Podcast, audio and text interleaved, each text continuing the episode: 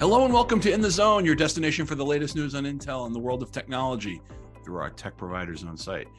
Uh, my name is Ed Hannon, and joining me today, as always, is Peter Krass, editor of Tech Provider Zone. In today's episode, Peter and I are going to discuss the future of Optane, Intel's latest play in the gaming market, and the future of cryptocurrency. So, first off, Peter, what's the future of Optane? Well, the future of Optane is that um, it's going to be wound down. Uh, the CEO of Intel has said they made a the difficult decision to wind down the Optane product line. However, before that happens, there's going to be a new generation of the uh, Optane persistent memory that's coming out probably early next year. Uh, there's also going to be a path to uh, a new interface called the Compute Express Link or CXL, and that's going to be uh, made available to Optane uh, customers. Also, all Optane products will be uh, held, I think, for five year, yeah, five year warranty so Intel isn't abandoning this, but they are going to slowly wind it wind down the business. So basically, what's in pipeline is going to come out, but they're not really going to put too much more into the pipeline yeah, going forward. That's right. That's right. Let's pivot and talk about um, the gaming market and talk about. Uh, tell us a little bit about Intel's latest GPUs and what they mean for the gaming market. Yeah, yeah. Intel has noticed that GPU prices. First of all, people are putting these GPUs into their gaming rigs, and that these things are getting progressively more and more expensive. Uh, they're up in like what was the number? I think four. Well, it was over four hundred dollars, about four twenty.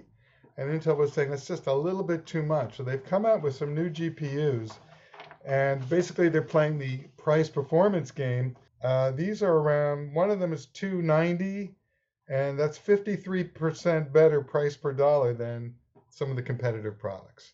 So that's what they're trying to do. They've got another one coming out that's just 329 and 349 based on the various features, and they're saying that's 42% better performance per dollar than some of the competitive products. Excellent. And then finally, uh, for this episode, let's talk a little bit about cryptocurrency. Obviously, it's all over the news. You know, new players coming in, people deciding to not get paid through it.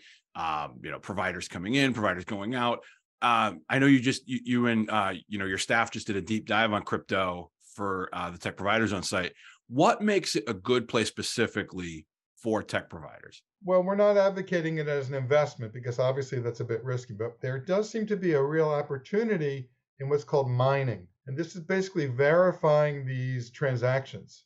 And it used to be you could just sort of do it on your PC. No more. You really need a big, big data center now to do this we think there'll be a business opportunity, especially for some of the mid-sized uh, tech providers, to supply some of the data mining guys with equipment they might use.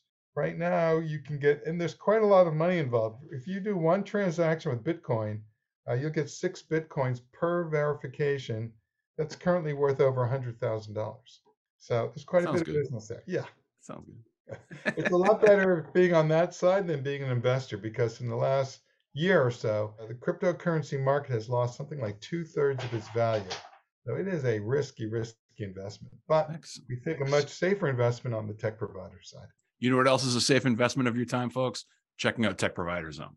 It's got the latest news on Intel, it's got the latest news on technology, and it's updated constantly by Peter and his team. Uh, Peter, thanks for your time. Happy holidays to you. Happy holidays to everyone watching and listening to today's program. Uh, best wishes, you know, for a happy, healthy new year and continued success in the new year. Take care, everyone. Have a great day.